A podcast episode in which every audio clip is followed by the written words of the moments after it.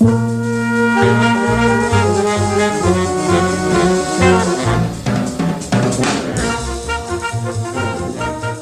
to a special team up of Neon Jazz interviews with the host of the wonderful jazz podcast and radio show, Something Came from Baltimore, Tom Gauker. Tom graciously invited me to talk about an iconic album at length, and I picked Miles Davis's Birth of the Cool. I'm all for it. While Tom was needing some convincing, we get into all of the angles on this album and so much more. Always great to catch up with Tom, and I recommend that everyone subscribe and get into his wonderful programming. He's a gem in the world of broadcast jazz journalism. It's always an honor. Enjoy this episode put together by Tom.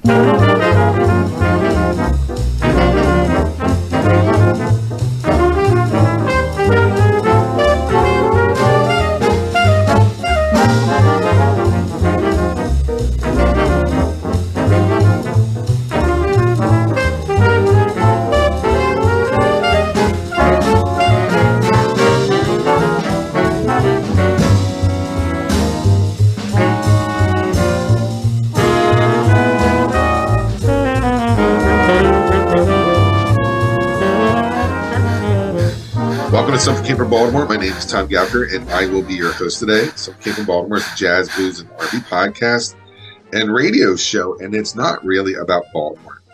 Today is a Why Is It Good episode. We do this from time to time where I interview a talented musician, author, or tastemaker, and they choose the album of their choice, and we deep dive track by track. We find out why it is good.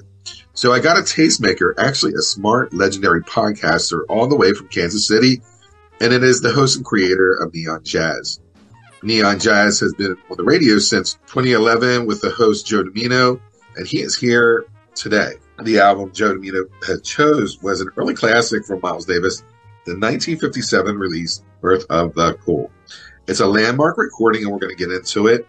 But first, don't forget to subscribe to Something Came from Baltimore and play the show volume up and down because we need that credit. And second, while you're subscribing to my show, subscribe to Neon Jazz. Normally, our artists do not cross over or overlap, so it'll give you a wider jazz music experience. It's hard to find new music, and between both of our podcasts and shows, we got it for you.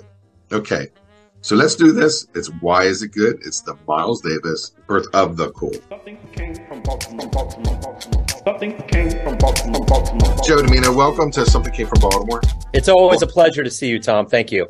We came up with this idea of why is it good? That's something that I do on my show. Uh, professionals uh, pick an album and explain why it's good. And this time, what did you pick? I picked Miles Davis's Birth of the Cool which is just an iconic album. One of the things that's so iconic about this album, it's it was one of the early periods of his life where he actually made a change, which he did throughout his entire life. But this was one of those marked changes where he was kind of saying, you know, to the world, I'm moving in a new direction. I mean, he ushered in bebop and these movements that the old figs would say they didn't like and they were resisting. But man, if it wasn't for Miles and these innovators, we wouldn't have what we have today in modern music.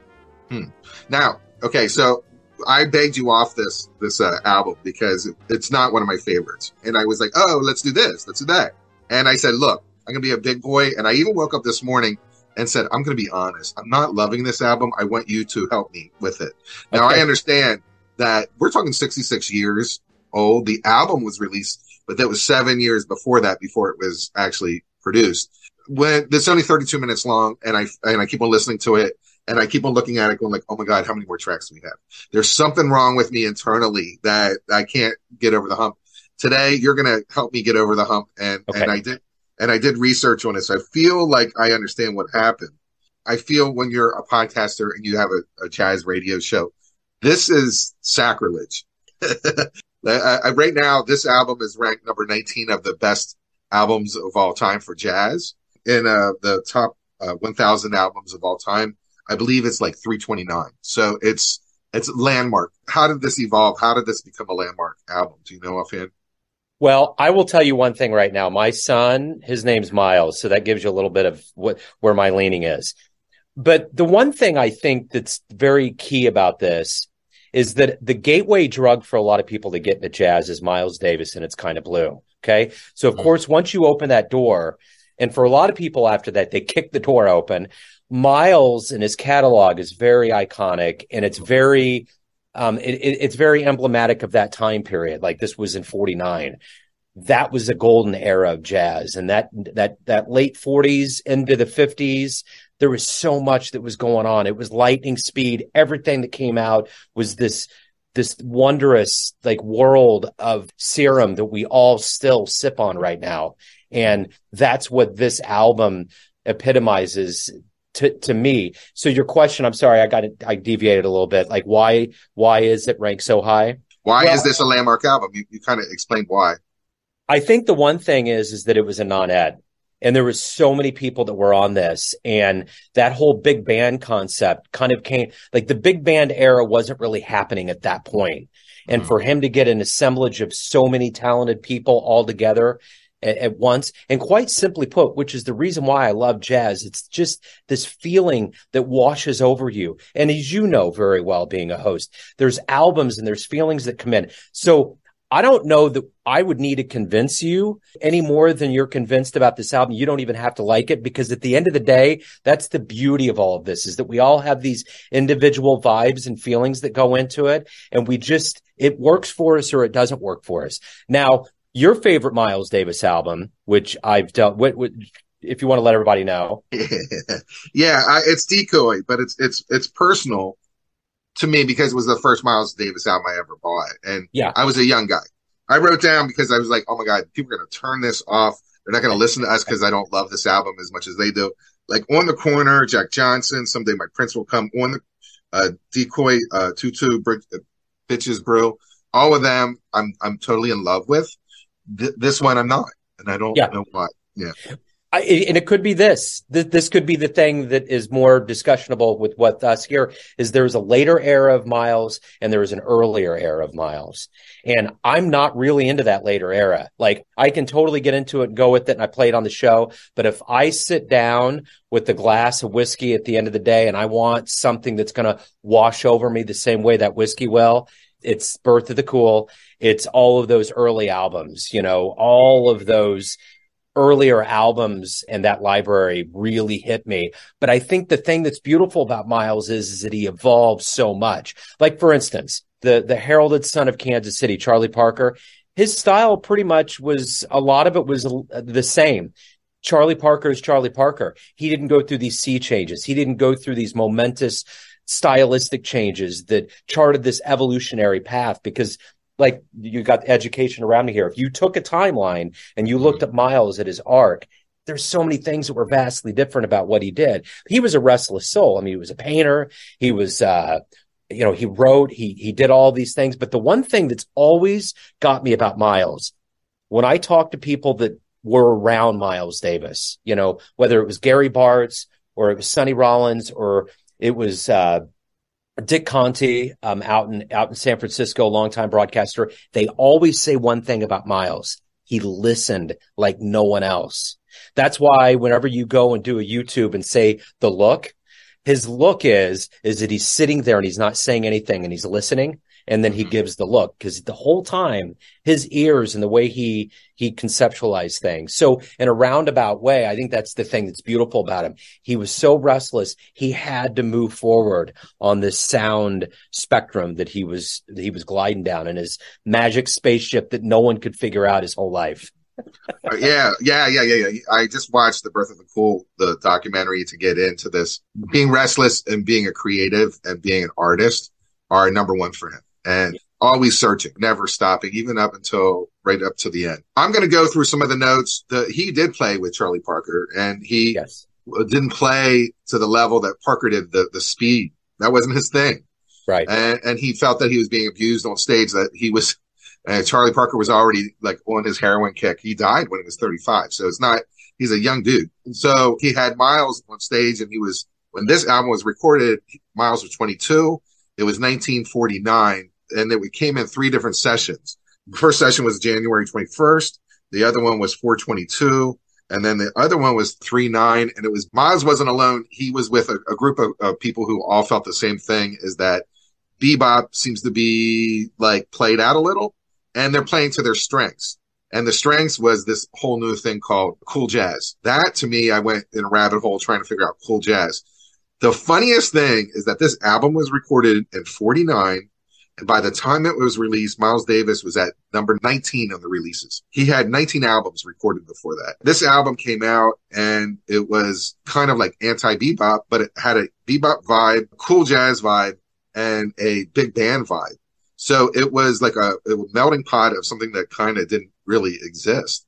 What's your thoughts on all that? Like, I don't want to say anything I didn't get right. No, you you are right. Yeah. Cool jazz was kind of an outgrowth of the West Coast vibe that was going on. Stan Getz was getting involved with it. There was a lot of cats that were doing kind of the lighthouse cats. I mean, even even guys that were on here, from like Gerry Mulligan to Lee Konitz and all of these guys, they, they all had these like things they picked up from the coast. And I think that's the thing that was so interesting about the way jazz was really roaring even at that time in the 40s when they were doing this 40s and 50s it was emblematic of the place that you were at. Like with baltimore we talked about this on the last podcast. There's vibes that you get from that city. The the, the blues was really in, in, in a part of the kansas city vibe at the time when it was roaring on 18 and Vine. And on the West Coast, you would just kind of had this lifestyle that was a little bit more laid back, a little bit more ethereal, a little bit more visceral. There was just things of that nature that were coming in. And I think Miles may have, and, and not knowing for sure that he may have like gotten around some cats that were from that West Coast era and Mhm. felt it over there because he traveled so much that you know it just got infused into his music and he found the right assemblage of people to to verify that vibe Okay, this album came out in 1957. It was recorded in 1949 yeah and 1950. So they sat. They sat at Capitol. Only released one album before then with them, and then released this one. This is where they wanted to go. By the time 57 came, they were already there. Yeah. Those artists that were on this album and Miles were already at a place that that they wanted to go, that they've talked about. It was a very intellectual experience because he went to college and he also felt like he needed to be on the streets. He felt that what he was learning in college was awesome and he was like learning this classical uh, piece. He was meeting people who had come in with different shapes and sizes, different vibes. And then out in the street, they were playing something else. So he, he wanted to incorporate that. It seems like the guys that he brought in were also on that same wavelength.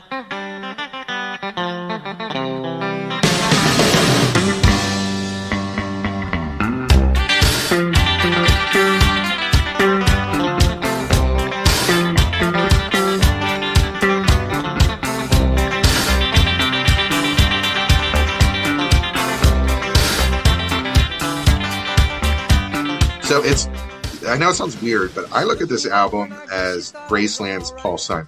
It was a, an anomaly of its time. It just kind of Yeah. came out.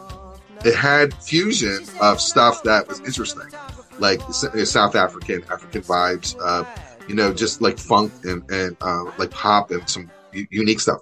It was a melting pot of stuff and it didn't even mesh into the current cycle of what was popular.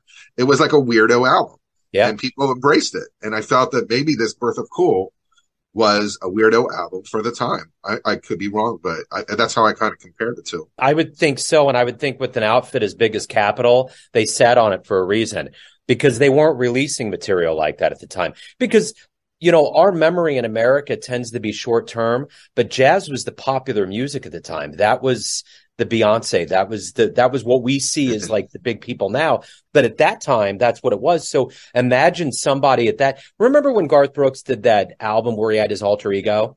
Chris Gaines. Yeah, right. And you mm-hmm. remember that was kind of like I, I'm sure the record label, you know, wrestled with him on that one. I mean, think about Queen when we watched that movie, and they didn't. The record label didn't want to do the operatic take on things. They they didn't want this rock thing to become an opera and to become this thing that they wanted. But look what happened. It became it became a cornerstone of pop culture and what we listen to now. It's a trendsetter, and so was Miles. And that's the thing that was so good about Miles. That's what the record labels, I think, finally understood is that he was creating something that was eventually going to split off and become a big thing. I mean, I even remember when Steve Jobs released the iPad, he got destroyed for it. The name of it, why is it called Pad? Why why this? Why that? Why does it have to be so big? I mean, it's the one of the most revolutionary pieces of technology in this modern era. So in that in a roundabout way, that's what I'm getting at. Miles was always doing that. I mean, even later in his life in the 80s, he was doing collaborations with R and rap acts. He was Scritti Yeah. Politti. yeah, right. so it seems to me that I don't know how hot he was on this because these all these songs were released. This is a compil- compilation of of like the 78s, you know, with multiple tracks on it that were released during that time period. It was the there was two producers on the album. It's Walter Rivers and Peter Rugolo, like worked with Nat King Cole, Judy Christie, Stan Getz. He did the TV theme, the Leave It Beaver. He was yeah, yeah, he was that. How cool is that? Yeah. So it seems to me that he's the one that pushed these songs out. It didn't seem like anyone was really hot for them. They weren't songs that were on regular rotation, like, oh, we got to play this, you know, from 749 to 57.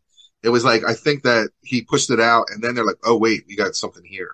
Like they Yeah. were already singles. They were already out there in the ether. yeah, and and I think that's the thing about it. That's the interesting thing about, I think about discussing these things is there's always this backstory. There's always Yeah. this huge backload, and I tend to know things about Miles that are or they're related to this, but I think this was simply one of those things. Literally, I think ahead of its time. Yeah. It, there, there was just a level of this that the world wasn't ready for it. And man, like I said, how many times has that happened in the world of music where people are just are not ready for certain things to happen?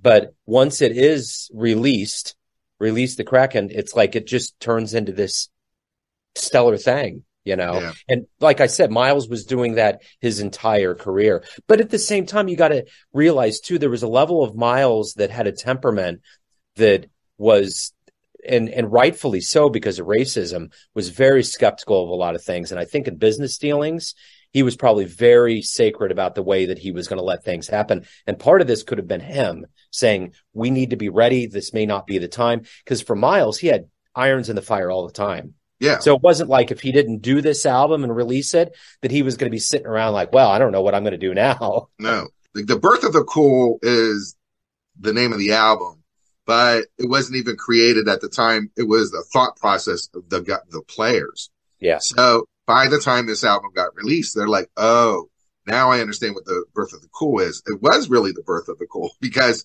by 1957, th- these guys were already in that that um, the range of what cool jazz was, and I was like, I guess I don't really understand what cool jazz. They, they were talking about the background is in is a warm texture where the solo is on fire. You know, where the solo takes it. I mean, that's very minimal when you talk about colors and, and stuff, but it's also uh, a unison, playing in unison. It's also uh, playing off of each other in a, in a playful way. I just think of California artists when I think of cool jazz, and I don't Uh-huh. think of this album. And when I hear this album, I don't think of it, but it's Birth of the Cool. And that's why this album title is awesome because it really was the birth of the cool. So, I mean, it was aptly titled. And they're Yeah. like, okay, this is the blueprint. This is where we're going to go. We'll get there. And, Yeah. and by the album released, it was like, it's, they're there. Yeah, absolutely. I think a part of the cool jazz thing was it was almost like not smooth jazz, but there was a level of it that was just kind of rearranged in a sonic way. So it was a little bit more palatable by the masses. Not in the beginning, but I think as time went on, that's why this album rose up so high in the charts because there was a level of this. Because there's a lot of jazz from that era. If you listen to it, it was for jazz aficionados, it's high up on their list, but for the masses, it's a different thing. Just like with radio now, and I keep bringing these parallelisms into it, but it's really about popular taste. It's how all of these things happen. Like, Definitely. like Frank Zappa was like, he was a musician's musician. Everyone loved Frank and everyone understood his genius. But for the masses, he was not a mass palette. Mhm. You know, it's barely sold. yeah. Okay. Yeah, you're right. And I, I'm, I'm glad we're having this conversation because I, I was going to lie and say I liked it when I don't really. No, you shouldn't. yeah and and and i think that's the beauty of of art is like just like we're walking through a museum there's going to be a painting that you're going to see a matisse that i may not like but you it may be the favorite the favorite thing that you ever saw in your life just like that that you'll sit for hours in front of it and i think that's the beauty of the process there may come a later t- later time where you know you might get into it a little bit more but at this point yeah No. I'm 57. It, it, if it didn't sink into the core, like I'm a big music fan. If Yeah. I knew, if it hasn't done it yet, but I mean, I've heard these songs, a lot of these songs before. over and over and over. And uh, it's not going to happen. The, there are 11 tracks. They're all like basically around three minutes long. The, they said it was like a, a nonette, an ensemble. They're calling it a nonette, which is a non-standard example for an ensemble. Like a piano is replaced by a flute of some sort, or there's replacements. I'm listening to it today and I'm like, oh, that tuba is the bass. Like Yeah. there's a tuba in there. And, Yeah. and it's like, that seems kind of really creative.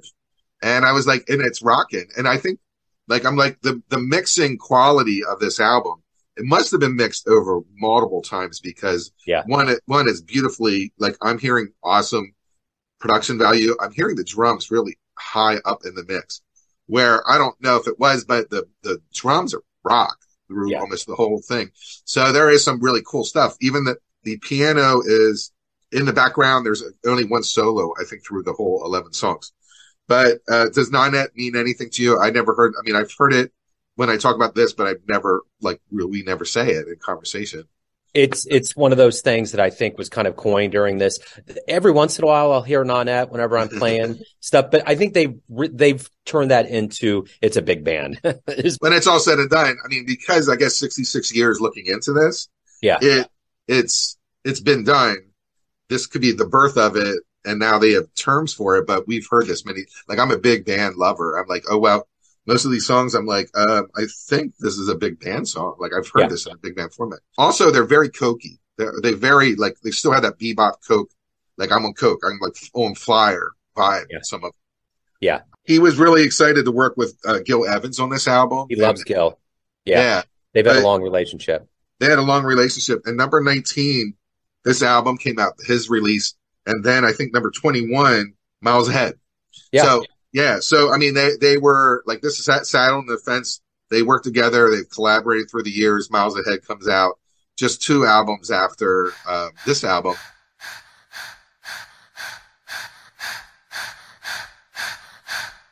Hi, jazz fans. This is the founder and host of Neon Jazz, Joe Dimino.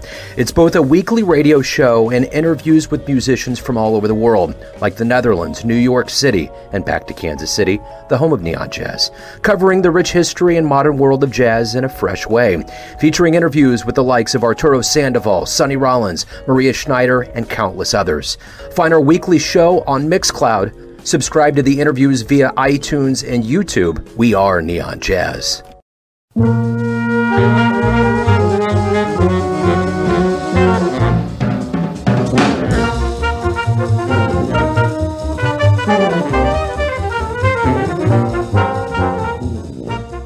about the tracks by tracks. Are you able to, to go in there and dig through the, the actual tracks? Yeah, and and you know, and and I have the track listing here. You know, you start out with "Move," which is a perfect term for the for the beginning of this. In fact, on my show that started Neon Jazz in 2011, I believe "Move" was one of the first songs I ever played on my first show. Like it was like I, I made sure that I had Birth of Cool on there. For Move, I said it was very cokey. Big band meets bebop. Like right mm-hmm. there's an example of big band, a sound meeting bebop, and, and that fusion of the two. Yeah. And then that's where I was like, oh, there's tubas in there playing that bass. Eh, yeah, And I said there's some great solos.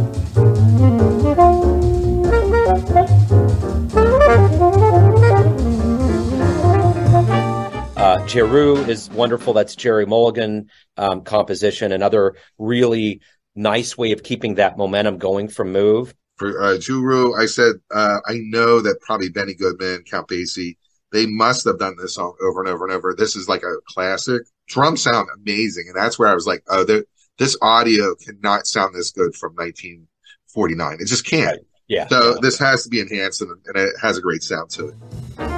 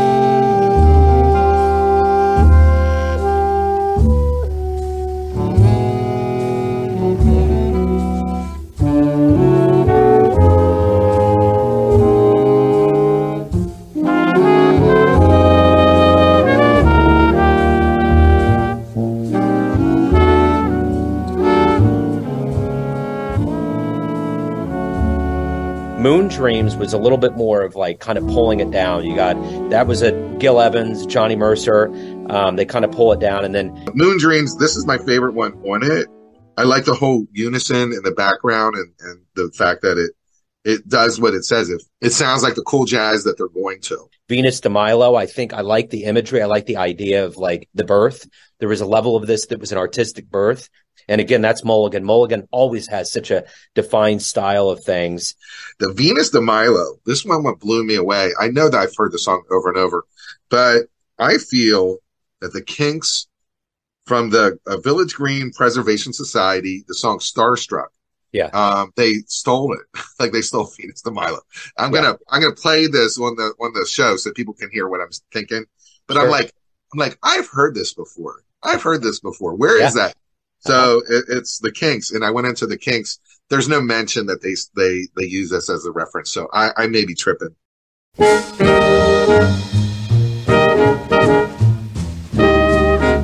Baby, you don't know what you're saying.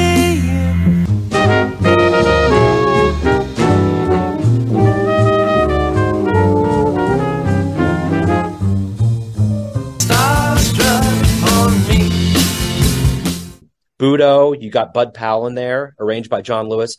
Bud Powell is just like when you talk about that, that that that cocaine jazz. It's like it it goes. I wrote Cokie. Yeah. Yeah.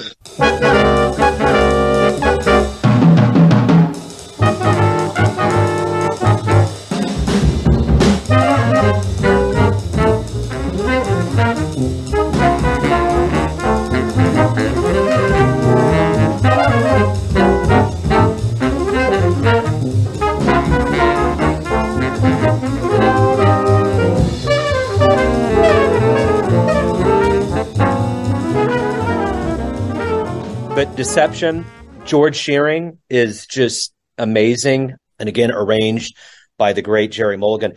Uh, I like the sax counterpoint. I just would like it louder in the mix.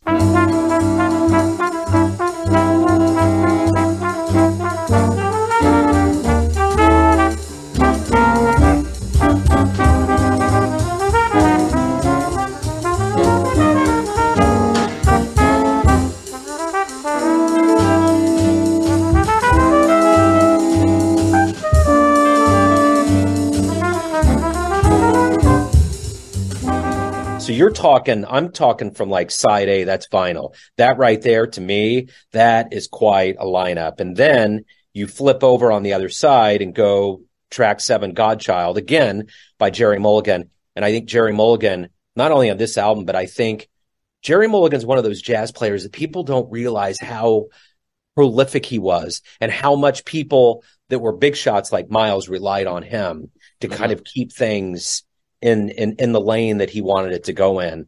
Um, Boplicity, what a great name! I mean, that's the thing about jazz.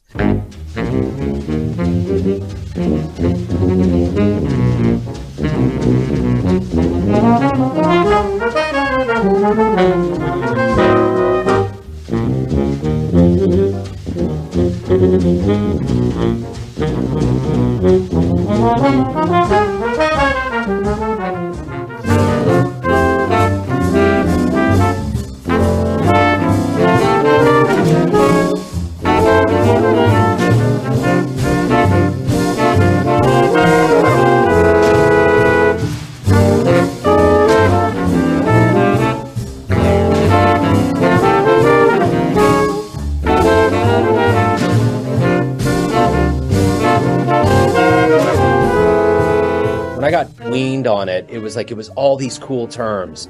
It was the cool, it was the imagery, and the image of Miles on there. It's just like this, like the, the cool backdrop to a skateboard that you saw when you were a kid. It was just hipper and shit, and it's just it's awesome. So you go from Boplicity to Rocker again, Mulligan.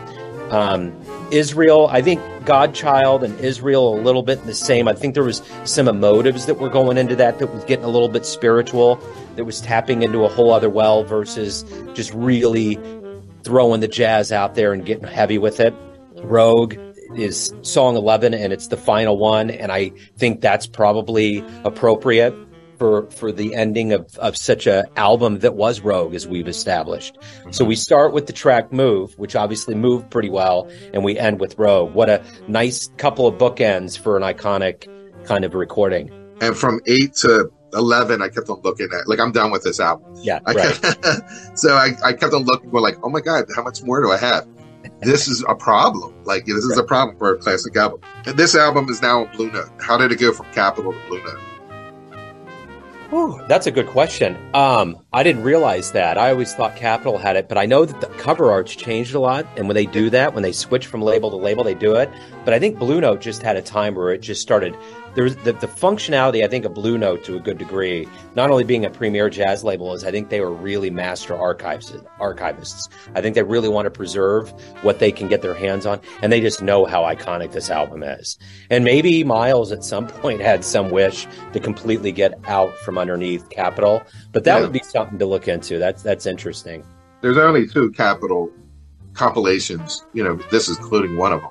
So his relationship with that label is very minuscule. I'd rather have my archives on Blue Note or, or Verve or someone who's going to take Yeah. care of them. You know, Yeah. you know, someone. So I, we knocked this out. Yeah, I- we did I knock feel- this out. I feel very cathartic. I feel like I've, I feel like I've uh, addressed the the beast of what this album is. Yeah. Um, so this gets to the point where I'm like, why is it good? Final synopsis for anyone who listened to it and got to this part. Why is this album good? This album represents a very momentous moment in jazz that really herald, heralded a change. But I think more than anything else, to me, as a lover of this music, it represents that feeling, that birth of a feeling that you get when you love a genre of music. Like cracking open that book that you really got weaned on that made you love reading or want to be a writer. For me, this made me want to be more of a listener. And it could have made this this album could have birthed thousands and thousands of other jazz musicians. But at the end of the day, this album to me represents a warm, lovely jazz serum that you will want over and over and over. This is the safe drug. Uh, yeah, you know, you're talking about the whole Miles and Mystique. I mean, that's a whole different thing. But you know, between Miles and Monk and and uh, Mingus, maybe uh, uh, Dizzy Gillespie, Yeah. you, these are real characters. Like yeah, Yeah. Miles is Miles is a character, and uh, if you're you know digging into to jazz history, you you can't avoid the, the man himself and, and the images and the thoughts that bring into it. This is a part of his work, and he's going to change and he's going to look as cool as hell doing it, and you're just Yeah, going to be in awe as to you know what goes on. So Yeah. um, that's a part of it too. You're on Neon Jazz uh, now, a super favorite fan. I'm like we bonded to a point where I I listen to you almost every day now. oh, cool. Well, thank you, man. Yeah, yeah. So Yeah. I, I'm like, I don't know how you do it. Like, I think my this is hard for me, and I can only imagine what you do with what you do. Uh, I really respect your show, and I hope everyone checks it out. Well, thank you, and I hope they check you out. I'm a big fan of your show, and I think what what it is, it's when you find something you love, you just pour it into it. Yeah, and, and then it's not work it's just it's something that is is a joy and the more people that can listen to good music and jazz let's do it i'm in You know? yeah. And, and when it comes to this album, I'm not afraid of it anymore. I, I do understand it.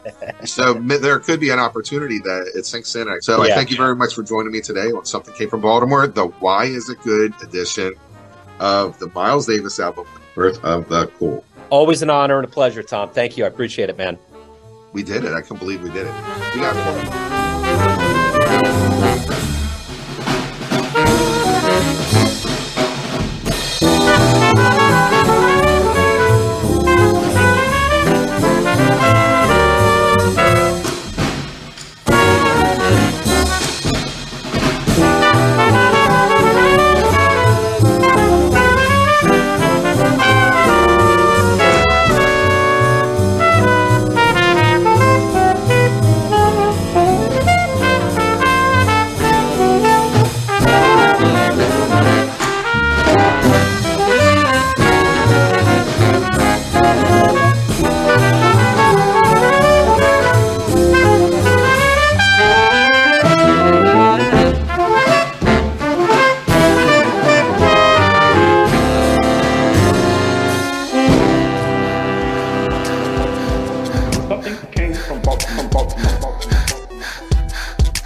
Thanks for listening and tuning in to another Neon Jazz production, along with Something Came from Baltimore, done by the great Tom Gowker. And we thank him for inviting us. And for everything related to his program, please go on out and find him on Spotify and Apple Podcasts.